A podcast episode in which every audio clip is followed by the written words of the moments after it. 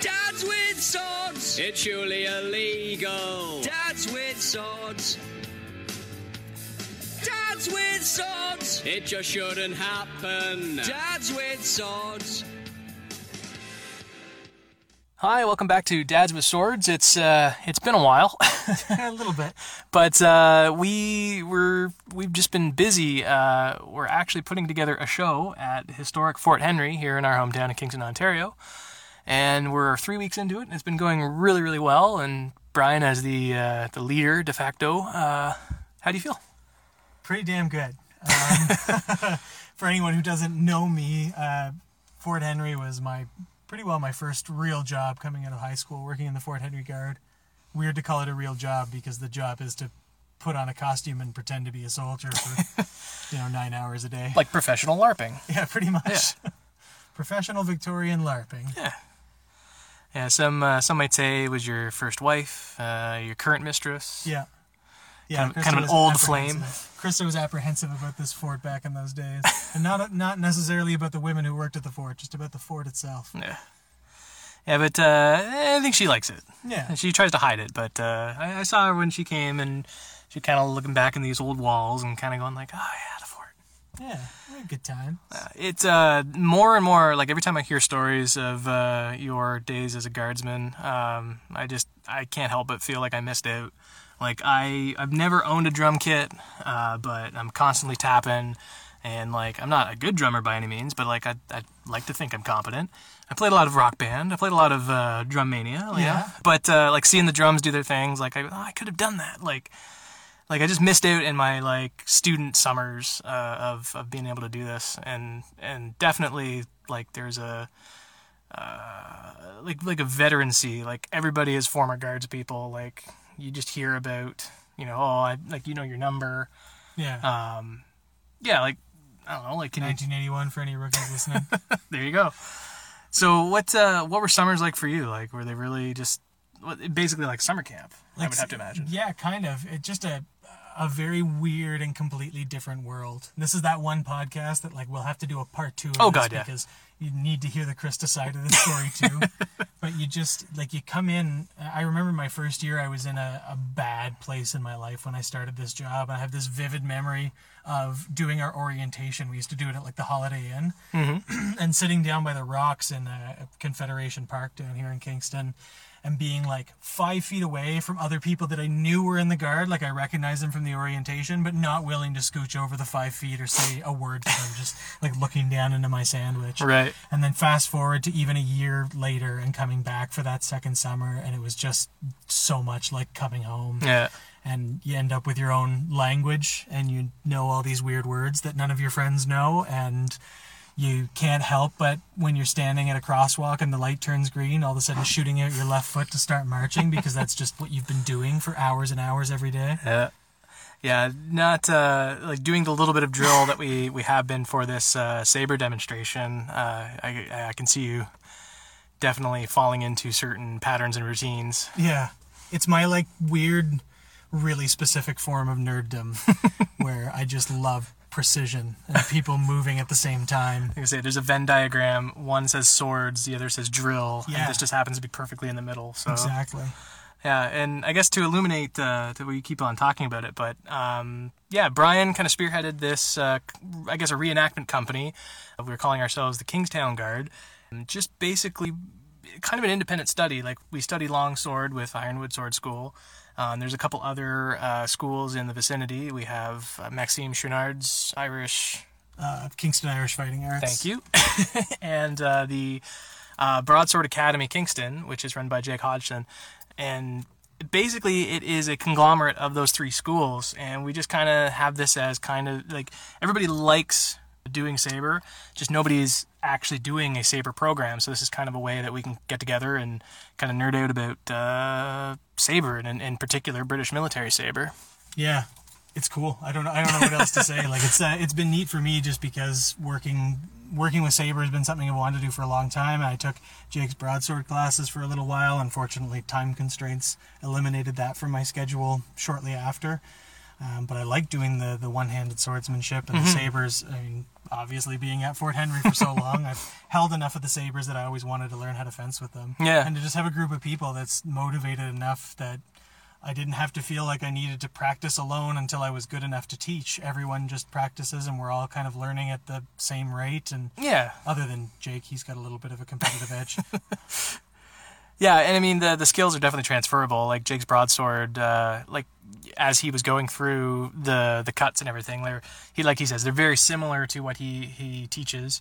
It's just that little bit different that he just kind of has to get over. And and for us, like it's it's you know the basic seven cuts. There are some similarities to say German longsword in terms of angles of cuts and whatnot. It's Yeah. just it's obviously one handed. Yeah. so there's a big difference there. But uh, yeah, no, I've I've absolutely been loving it, and uh, and there, I mean, a lot of it is just being able to dress up in period uniform and or recreations of period uniform, and uh, just looking the part and and kind of strutting our stuff, but being able to actually practice it in the like in an area where, in all likelihood, these techniques were probably being used. Yeah, it's it's really hard to imagine that there weren't officers training here doing Yeah, that at some point. You like know, a had to be regiment would get posted here. They'd have they'd have officers. They'd you know the manual existed. So I have uh, I don't have pictures of a fencing class at the fort, but, uh, But you would think there'd be some crossover. So. exactly, yeah. Yeah, and it, like I said, we're three weeks in as part of the sunset ceremonies, kind of like uh, like an opening comic or a, a warm up act. Yeah, But uh, people have been really liking it, so and we like doing it. So uh, yeah, so a little bit of drill, and then we go into uh, uh, some sparring matches, just uh, lighthearted, not too uh, not too heavy or crazy, but uh, definitely a little bit of competitiveness there. Uh, we're not uh, giving it up so easy or like giving each other points. We're, we're it's definitely kind of an awesome sparring situation to have. Really, it's something you wish you could replicate in another way, and it's it's hard to do without that pressure to be performing. yeah. but you'd try things that you would never try if you were really after the win. Like if you were just after the point, you'd never try some of these ridiculous things. But because you're trying to put on a show, Yeah, it, it's fine if you fail spectacularly as long as it's spectacular. Well, and I find you get to figure out what those, like how to make those crazy things work sometimes. Yeah. they work. and like it's I would say it's three quarters sparring and like one, or maybe like five six sparring and like one six stage combat. Like we do a little bit. Like at the our first couple uh, um, bouts there for our first two weeks, we were feeding each other a little bit more. Like maybe doing a little bit more swoopy cuts, but we've definitely tightened that up. And uh, and now it's a lot more back and forth. Like uh, we're. Uh, egos still exist, so we are trying to win in front of the crowd. So Yeah, it's kind of neat though. I mean, as a, a pretty prime example, one of the classic things you do in fencing is you'll adopt a guard that looks exposed. You, you know, expose something and try to bait an attack so then you can, you know what attack's coming and you can take advantage and go. And when you're a really a defensive fencer, which is what Robert always pushes us to be in Ironwood, mm-hmm. sometimes those games just go on for a really long time. Like you try to bait them in and they're not going to take the bait and you just kind of pace around each other. But when you're in an environment like this, when you're trying to put on a show, you take the bait because it's not you know you know that they're baiting you, but it's a challenge. Like Yeah. I bet you, I bet you I can make that cut before you do what you think you're going to do. Yeah. And you just I don't know, it seems more comfortable trying to do things like that than it would in a tournament. Well, and that's and that's just it. This isn't a tournament. It's it, it is at heart a demonstration. So uh, you have to kind of play to the crowd. You have to make it exciting for them. Otherwise, they're going to be sitting at and then just watching us kind of, you know, tip tap, tip tap, tip tip yeah, tap, exactly. and then you know maybe a big cut and and and score a point. Whereas we're just trying to do a lot more back and forth. It's not not routine drill back forth high low high low high low high low, but uh, it's kind of a combination of the two. So I found it really really nice. it's neat to get into the um, some of the atmospheric stuff that you don't always get, especially if you're doing indoor practices or like uh, I know Jake's broadsword class has a nice sort of sheltered area, practicing at high noon or whatever. But here we're practicing just in the evening. The sun's just coming to the edge of the wall, so you really get to that point where. You, you realize like oh if I drive him around to the right a little bit I'll put the sun in his eyes And, Yeah. oh if I stay here I can't see a damn thing and I'm just guessing where, where that sword's coming from you don't get get that all the time I also I am fencing for those detractors who always bitch about this, especially in the longsword community. I am personally fencing in period footwear. so take that. And yes, it's very slippery. Yeah, it's. Uh, I'm doing them. Uh, I'm fencing in some Walmart uh, dress shoe specials. Uh, definitely not period. Yeah. but uh, they kind of sort of look the part. So uh, I do need to get my my hands on a, a good pair of actual shoes. So we should mention the, the guard. Um, course. when uh, we- are kind of the opening act for these sunset ceremonies, and we said that word a bunch of times. But I want to make sure, especially anyone who's listening that isn't in Kingston, if you're ever coming through Kingston, come to Fort Henry and see what the guard is all about. Uh, it's all college and university students, and like I did when I got here, we we train, we put on these uniforms, and we try our best to, as accurately as we can, portray the British military in the year 1867. And they put on incredible drill performances, and you know, play music on period instruments. It's yeah, it's cool. Yeah, we stuck around and, and caught a little bit of the one show, and it's probably my first time since I would say public school. We're Yeah. easily going 15, maybe 20 years, maybe not that long. So, what did you think looking at it with like an adult eye and with an eye that's a little bit more uh, cast towards history in general? Oh, just just tons of respect for doing the very little historical reenactment that we're doing in our, our routine. Like the, the, the amount of training and the long hours and just knowing how sweaty we get in 30, 45 minutes. Yeah, They're, they're doing it for hours on end. Uh, yeah, no, just the, I mean, there is that, like respect for the guard, but then there's also respect for, you know, the, the guys who did it way back in, you know, the 1800s. Like, yeah. and and without all of our wonderful modern amenities like they they, they did it with twice the smell and and not as good as food. Tiny people. It's it's tiny smelly people. It's humbling to be in the guard when you have those moments and i mean it's i'm I'm sad to say that the guard doesn't do this anymore um, just due to budget cuts and all that normal stuff in the 21st century. Uh, but the way it used to be is that you'd have a westgate sentry. So the west gate to the fort is where everybody comes in and the westgate sentry is essentially like the guards at buckingham palace. Right. Like, you're standing there you've got your rifle your eyes front um, you're standing at attention effectively there are limited drill movements that you're allowed to perform. Um, you know, three times in the hour that you're there, you're allowed to march ten paces, uh, just to you know get a little bit of Get blood circulation, yeah. And you can do some drill practice, like static drill practice, while you're there, which is great for scaring the public who think you can't move at all. But you just end up with this almost you know when when people talk about having those like near psychedelic experiences just from exhaustion like you're standing out there you're in thick wool like felted wool uniforms. oh yeah no this this is wool on wool people because not only do you have the wool coat you have all the filigree and accoutrement Yeah.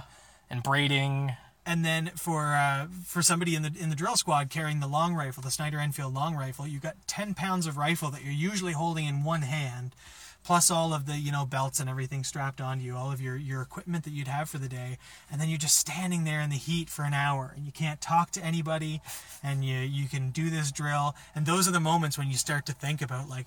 Oh my God! What was what would this have been like to, to not you not don't have to stand there eyes front all the time, but to be standing here thinking like somebody could come around that corner intent on killing me, and I got to be ready for that. Yeah. Oh, They do a really good part in the uh, the sunset ceremony where they have the bugle call and then somebody just shouts out that there's you know ships on the horizon. Yeah, and all of a sudden the gun crews go out. And it, it really does kind of like kick everything into high gear because for the most part we're sitting around. They do the, the muster parade with the kids and I think the drum uh, the drum and, and fifes go out and, and they go out to the AB yeah, and you're just kind of sitting there and nothing's really going on. They do have a reenactor uh, um, doing sort of like a uh, a play of sorts, like uh, just addressing the crowd as uh, somebody who was living there in that time. Yeah. And then all of a sudden, she points to the uh, the the the shore and just basically says like, "Oh, they're there," and they sound the bugle and gun crews start rushing out, and then all of a sudden you're going like, "Oh, oh wow, like this is getting intense."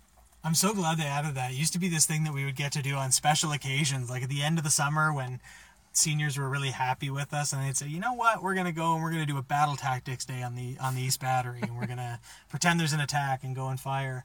And the, the East Battery for the sunset ceremony used to be very much this ceremonial display at the end of the night, and it was beautiful in its own way. But this is a little bit more dynamic and exciting, I think, for the average person coming in to watch a sunset ceremony. yeah, I I was quite intrigued because I didn't know exactly what was going on. And then I realized like, oh, these are the gun crews. Yeah. And they're prepping these, and they have what? They have three large cannon and what? One cannonade. Uh, well, it's uh, three 24 pound smoothbore muzzle loading guns. Right. So 24 pound meaning they fire a 24 pound shot. Smoothbore, they're not rifled, they're smooth inside. Right. And they load from the muzzle and they're a gun. Right. Uh, and then one carronade. The carronade is a 12 pounder, also smoothbore and muzzle loading. It's just a shorter gun. It's not usually meant for quite as long range. Um, and then tonight they had a mortar. It's an 11 inch mortar, so the uh, the muzzle has an 11 uh, 11 inch diameter. Those little pot like guys, right? Yeah, exactly. It's uh, it's serves the same function that a mortar today does, just a lot less sophisticated. It was Yeah, basically just- like a, a thick cauldron that just kind of fired a shot on a high arc. Put some explosives in it, point it towards the enemy, and indirect fire. There Oh, that's go. another crazy thing that used to happen back in the day. Um, so I used to be on the Coehorn mortar crew, and the Coehorn mortars are these little handheld ones. Um, so it's two people carrying this like wooden sled with a, of a mortar on it. It's insanely heavy, and uh, you'd be running around with this little thing. And anyway, you drop it and you you load it and fire it. But it used to be that they would try to um, they would try to they call it hot potatoing the mortar so they would try to fire rapidly enough that the barrel would get so hot that they could just slam the powder in and it would ignite instantaneously Oh, jeez. so like the the uh, the guy who loads the mortar is always wearing a big leather gauntlet Right. and you just kind of turn your whole body to the side and try to you know make sure you were completely away from potential flames and just fire the thing in and, and let it uh, fire off and then as it always is, one guy ruins it for everybody. Someone left the powder bucket open. so they're like they're hot potatoing this mortar, just firing shot after shot, and inevitably an ember flies into the powder oh, bucket. Oh, no. The whole powder bucket goes up. Yeah, one person was fairly badly injured. Most people got off like wool. As much as it sucks to march around it in the sun, it's pretty fireproof. Like it did a really good job of not allowing third degree burns to happen. Oh, jeez. So after that, the, the hot potato thing had to end. Yeah, I think rightfully so. Yeah, eh, unfortunately. Thinking more bureaucratically, more uh, uh, more managerial. That's the shittiest part about becoming adult is you start to look back on all those decisions you were grumpy about as a teenager and go, ah, yeah, I get your point. Okay. Okay, Dad. Yeah. Wait, I, I get it. Okay. now that I'm a dad myself. Um. So yeah, and after the gun crews did their thing, um, then out came the drums and the fifes. Yep. Just And the that was- drums. I oh. mean, there are fifes there, but they just call them the drums. Oh, see, well, this here we go. You got name. the you got the the guy who does nothing, and you got the salty vet.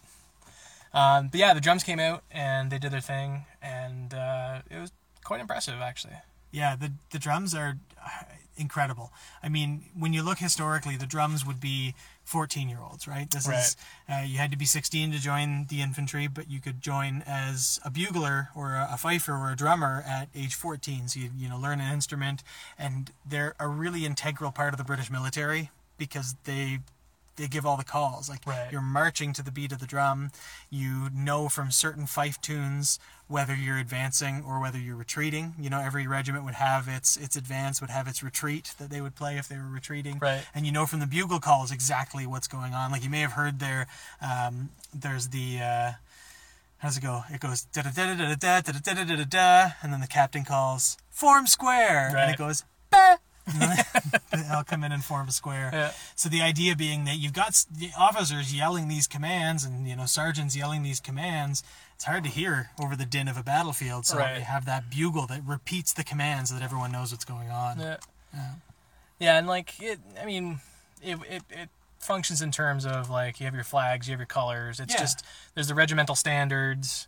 Like it's definitely a tradition thing, but it does, like you said, it definitely has its uh, uh, tactical importance on the battlefield. Yeah, and I don't know how common it would be for a regiment to have a drum corps the size of the drums at Fort Henry. Like Right. That's obviously It's more part, like a part and parcel of being a performance group is that you want to have this big performance, and having a fifer and a drummer is not impressive, but having uh, let me do the count uh, 12 to 16 fifers and four drummers and a bass drummer Yeah. like that's a, a powerful display i have to look up the numbers on that because I, I don't know what a regiment would really have as far as a musical complement Yeah, I would think they would have some sort of eh, almost like a color guard, like they would have Yeah. it for ceremonial purposes. But Yeah, and uh, there there were other band functions that would happen as well. Um, I know when I was at the guard, some of the the musicians used to um, they would they would put on their uniforms and they would play other instruments, and they were basically replicating these garrison bands that would that would happen. So the the garrison, the regiment that was garrisoned here at Fort Henry, they would usually be really proud of their garrison band. They'd have these people who were really good at playing instruments, and they'd work together as an ensemble, and they'd actually go and perform throughout Kingston, or sometimes have performances at the fort where civilians would be invited up to watch the garrison band perform. So it was kind of a, a prestigious thing, and probably the only chance, like if you happen to be enlisted and also a good musician, that's your chance to like rub elbows with the, the fancy Right. people in town. Make some extra coin. Yeah, but yeah. The drums are. I was nominally part of the drums, um, so I was technically part of the headquarters when I was in the guard. I was the goat major, so I took care of the fort's mascot. It was a Right. white Saanen goat, um, and I was also a, a pioneer. And the pioneers were these uh, the, these guys that would usually march well ahead of the regiment. They'd carry axes and shovels and saws, and like their sword is a saw on the other side. And I've used it to saw things. It's actually very effective. Um, and they would go and you know clear paths, build bridges, dig ditches, that sort of Yeah, thing. like an engineer corps. Yeah. So that's that's pretty much what I did in the early days. But headquarters was always considered to be part of the drums. We were more that you know ceremonial aspect of, of the guard. Right. Um, and it's it's an important distinction to make. If there's any former guard listening, the the squad and the drums historically don't get along. I mean, they obviously get along really well because we're all friends, but. For the sake of the tradition, we hate each other to Yeah, death. gotta have some rivalry. Exactly. Now, speaking of the the tactics that happened after the drums, Yeah. was also amazing. Yeah. like I said, this is the first time I've seen it in, in probably 15 years. I can't I can't even remember uh, what I saw You the last may or time. may not have just heard a volley fire there. I just heard it. I don't know if the mic picked it up or not. Yeah, no, it's uh, it's impressive. When we were exiting the fort, we went across the one wall, and they were actually firing across the fort Oh yeah, yeah. when we were right behind them. Yep. And like you had mentioned, like it, it basically sounded like every fire there was like a motorcycle just ripping off. Like, Yeah. It would, you know, you'd hear the crack of the shot, and then as the sound traveled and hit the other wall of the fort, it would just have this like sucking swoosh that would kind of go crack, crack. Yeah, it almost sounds like you can hear a bullet going. They're not firing bullets; they're just firing blanks. But Yeah.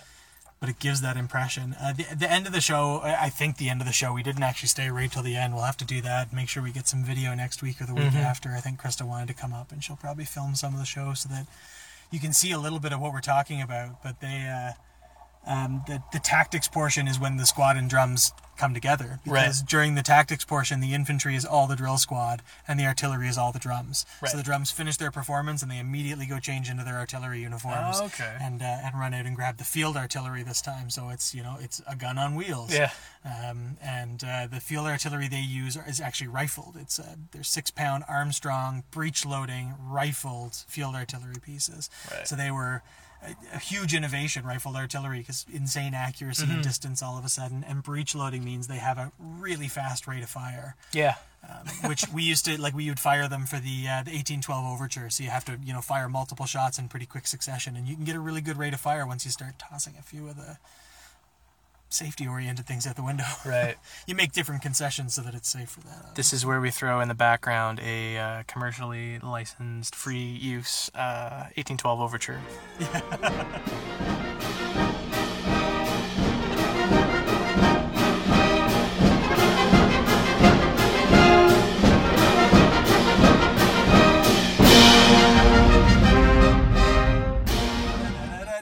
there you go. Yeah, exactly. Tchaikovsky, man, I like him. We uh, we actually caught that ceremony. Uh, Erica, my wife, she was uh, I don't think it was interning. She was actually working for one of the local papers, and uh, sent her there to cover it. So we scored uh, some tickets as swag and Nice. stayed for the show. And it was actually really neat because they, in addition to traditional pieces, they also incorporate movie soundtracks and stuff. Uh, so not the I haven't really seen a lot of them, but uh, I did know one of the tunes as like the the main motif to like the Harry Potter franchise. Nice. So when they started playing that, of course, everyone's like, "Oh!" They used to do, and I, I'm, I'm sad to say that I don't think this happens anymore either, probably because the instructor disappeared or whatever. But they would have this waltz instructor that would come in for a few weeks, like after hours. You weren't paid for it, but if you wanted to, you could stay after hours and learn how to waltz. Right. Um, so then they'd, they'd pair us up and they'd have uh, you know, typically the male members of the guard dressed in, in their infantry dress uniform, and typically the female members of the guard would then be in a, a period dress. Right. And um, we would go out and waltz to the symphony as well. Nice. Uh, so you'd have the guns firing and then the waltzing. It was really nice. And uh, I don't I don't know why it stopped, but I haven't seen it in a few years. Yeah, hands down, the most fun thing I ever did in the guard was firing the guns to that that piece of music. It's probably my favorite classical piece, which is I know super cliche, but I don't give a shit. It's awesome. Well, it's so iconic, right? And then every time it hits that note, you expect the cannon fire. Yeah. And then you're kind of going there like, they, they, they, they shoot the cannon, right? Did they? They? And Yeah, then it's I a think long the first, build. yeah, and I think the first couple times where you're expecting it doesn't happen, doesn't happen, doesn't happen, and then it does, and you just realize like, okay, that's how it was meant Yeah. to be played. Here's what I'll tell you. If you're listening to the 1812 overture, you're going to hear a part that sounds like it could belong in the soundtrack to Aladdin, right? and when you hear that part the second time, so Aladdin 2, Return of Jafar, you hear Return of Jafar, you know the guns are about to fire. That's the way the overture goes. Just Gilbert Gottfried. I can I can remember just being like in one of the passageways and you get your fist to your gut because that's the position you're in to, to double march to run and you're just waiting and someone would just like under their breath whisper return to Jafar double march and off you go. Fantastic, oh. good times. It's I- a, tis a silly place, but it's wonderful. Eh, like we said, every time you relate stories and, and kind of have that wistful look in your eye, like I said, it, I definitely feel like I missed out. Like it was a, a certainly an opportunity. I think at the time, like I just wasn't in the right place. Like I wasn't quite uh, uh, a student of history, and Yeah, and But- it's the weirdest job in the universe. yeah, Like, I'm yeah. I'm sure like working here at the fort, like you probably have what is it like a 50-50 like split of people who are actually interested in in period uh, history, or is it just people who see it as a summer job? You might have that split at the beginning of the summer, but by the end of rookie phase, if you don't love it, you're gone. Right. Because it's not, it, like it, it pays well as far as a student job, like a student summer job goes, but it does not pay well enough to deal with what you have to deal with. Like you have to love it. Right. Um, because it's all acting, you know, you're technically it's improvisational acting more Mm-hmm. than it is anything else, but you're still getting screamed at and they're still screaming your name at you and they're still saying horrible things about your performance on the square and you have to be able to just deal with that, take the corrections and then be friends afterwards and it's usually like I say by the end of rookie phase, if you don't love being there, you've left and found a different job. Right. Well, I think that's probably a good spot. Uh, we're just heading up on probably a half hour here, so Yeah. I I'll think there's. babble more about the fort some other time. I like that place. I was gonna say definitely require a part two, and can even transition into how your experience in the guard actually kind of fed into your military career. Yeah, I would imagine getting yelled at is pretty universal. It is. It certainly is. And like I say, um, whatever week we, we decide to stay for a show, the next time we'll make sure that we get some video both of what we're doing out on the square and what the guard are doing out on the square, and uh, and put that up somewhere so that people can take a look. And if you happen to live in Kingston, uh, or you're going to be coming through Kingston sometime this summer or any summer, come on a Wednesday night and see a sunset ceremony. It's 100% worth it every time. Totally. All right. Well, like I said, we've uh, been away for a while. We're hoping to get uh, a little bit more content out on a, a regular basis. Yeah, it's probably worth noting that we both made major, major moves in the last little while as well. Yeah, there was And, that. uh, uprooting your entire life and trying to fix up houses is a, a tough thing, and that that we could talk about in the next episode Yeah, too. renovations. I don't think we can deal that in with swords, but uh, maybe hacking apart a wall with axes. That kind of works. I kind of did that, so There you go. yeah, that was that was kind of fun. But yeah, until next time, uh, we'll uh, we'll talk to you then. Dads with swords. It's surely illegal. Dads with swords. Dads with swords. It just shouldn't happen. Dads with swords.